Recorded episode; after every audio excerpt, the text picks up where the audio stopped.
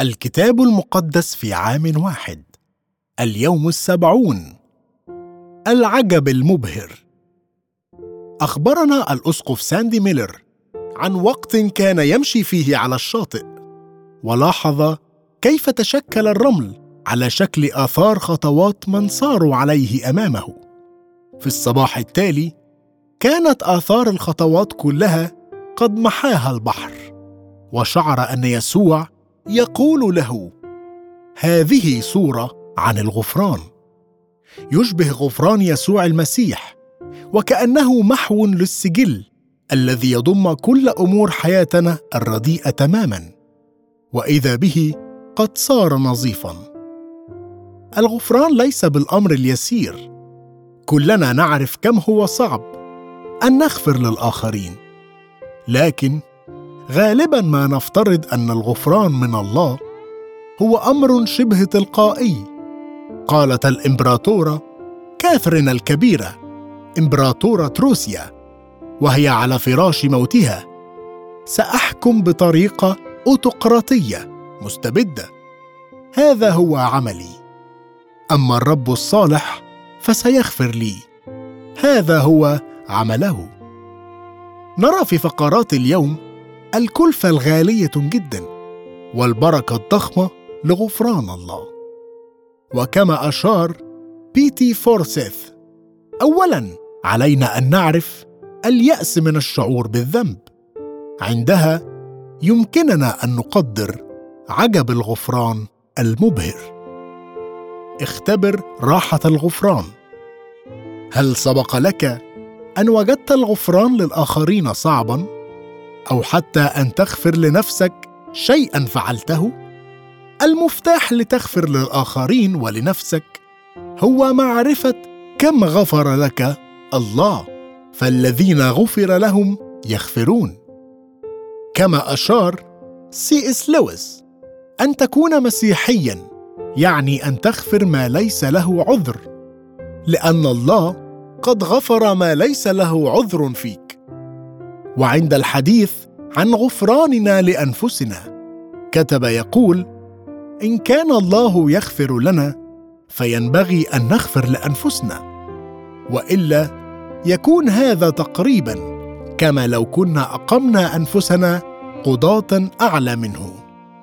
من خلال يسوع جعل الله الغفران التام متاحا لك ولي. في هذا المزمور نرى الفرق الهائل الذي يصنعه غفران الله. عتق من يد الدينونة. يصف داود العذاب الروحي في ألا تنال الغفران. لما سكت بليت عظامي من زفيري اليوم كله لأن يدك ثقلت علي نهارا وليلا. تحولت رطوبتي إلى يبوسة القيظ الشفافية مع الله. الطريق للغفران هو ببساطة أن تأتي للرب بدون أي قناع أو تظاهر. أعترف لك بخطيتي ولا أكتم إثمي. قلت أعترف للرب بذنبي وأنت رفعت أثام خطيتي. بداية جديدة. يصف داود البركة العظيمة في معرفة أنه قد غفر لك. طوبى للذي غفر إثمه وسترت خطيته. طوبى لرجل لا يحسب له الرب خطية ولا في روحه غش. تخيل أنه من دفاتر يومياتنا تم تسجيل ليس فقط مواعيدنا ومقابلاتنا بل وأيضا خطايانا. تعطينا أول آيتين في هذا المزمور ثلاث صور عما يفعله الله مع خطايانا. اولا لا يحسب الرب خطية ضدك. إنه يتصرف كما لو كانت خطاياك غير موجودة. ثانيا لقد سترت. الأمر كما لو كان الله يخرج قلم التصحيح الكوريكتور السماوي الخاص به ويغطي العناصر الخاطئة الموجودة في دفتر يومياتك. لقد صارت لائحتك نظيفة ثالثا لقد غفرت. حرفيا تعني تلك الكلمة أزيلت أو أخذت بعيدا. لقد تم اقتلاع وتدمير الصفحات المتعلقة بخطاياك. لقد حصلت على بداية جديدة. يقتبس الرسول بولس هذا المزمور كدليل على أنه من خلال موت يسوع لأجلك. يضع الله في رصيدك البر بالإيمان.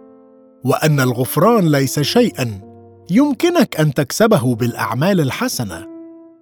من خلال الصليب يستردك الله لعلاقة صحيحة معه. لذلك يمكنك أن تصلي له فيصبح ستر لك. إنه يحميك من الضيق ويرشدك وتحيط بك الرحمة.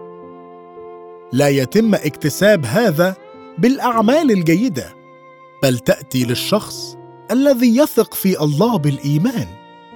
يبين الفهم الصحيح للعهد القديم أن الطريق إلى الغفران هو التوبة والإيمان. ليس الغفران سببا حتى تخطئ لكنه حافز على ألا تخطئ. نريد أن نبقى على طرق الله وهو يعد أنه سيرشدك. أعلمك وأرشدك الطريقة التي تسلكها. أنصحك عيني عليك. لا يريدك أن تكون صعب الانقياد مثل الحصان أو البغل الذي ينبغي التحكم فيه بالشكيمة واللجام. لكنه يريدك أن تتجنب ألم مقاومة الروح القدس. إن اتبعت تلقين الروح القدس ستتجنب الألم غير الضروري. إنه يريدك أن تسمع صوته يوميا. وأن تنصت لتعليماته وأن تسير في طرقه وأن تثق في محبته. يا رب أشكرك لأنك مت لأجلي على الصليب لكي ما يمكنني أن أذوق راحة الغفران. أنا آسف من أجل الأمور التي فعلتها خطأ في حياتي. من فضلك اغفر لي. أشكر يسوع من أجل أنه دفع ثمن الغفران. خذ وقتا اليوم لتشكر يسوع على موته لأجلك. لقد دفع يسوع ثمنا غاليا جدا لنحصل على الغفران.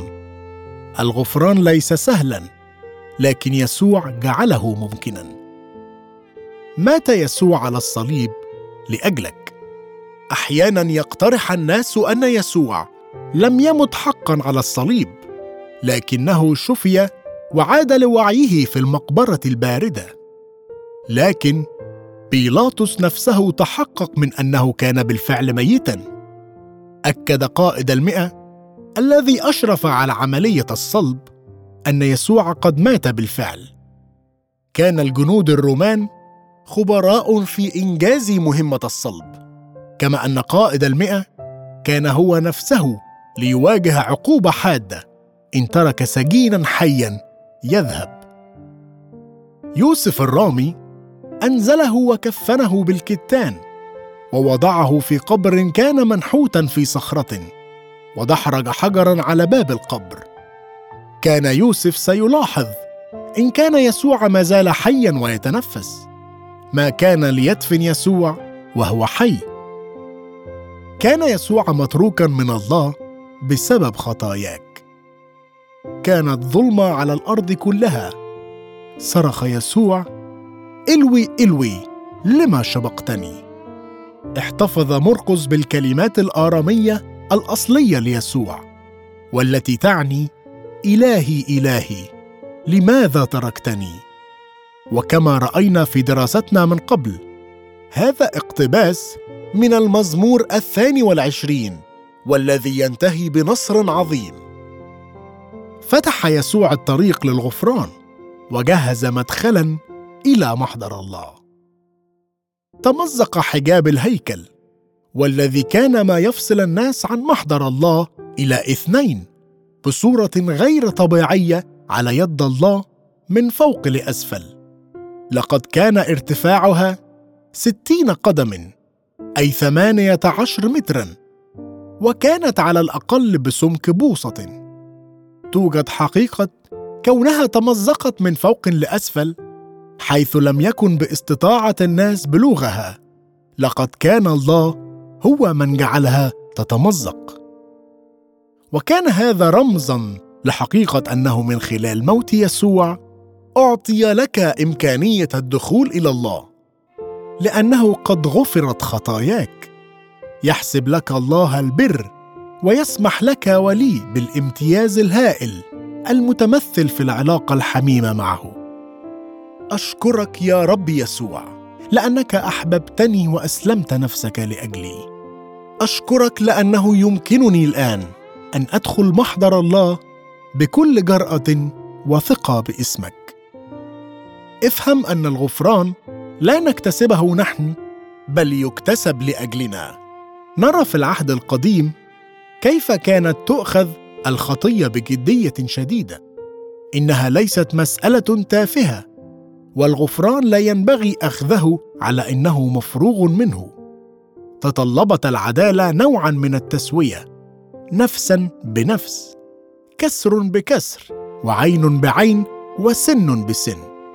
لم يقصد هذا ابدا للعلاقات الشخصية بل للمحاكم الشرعية لمنع تصعيد حدة العنف. لقد بينت العدالة الحاجة لملائمة العقاب للخطية. وبالصدفة كانت شريعة التجديف هي التي أدين بها يسوع وعوقب بالموت كما رأينا في إنجيل مرقس.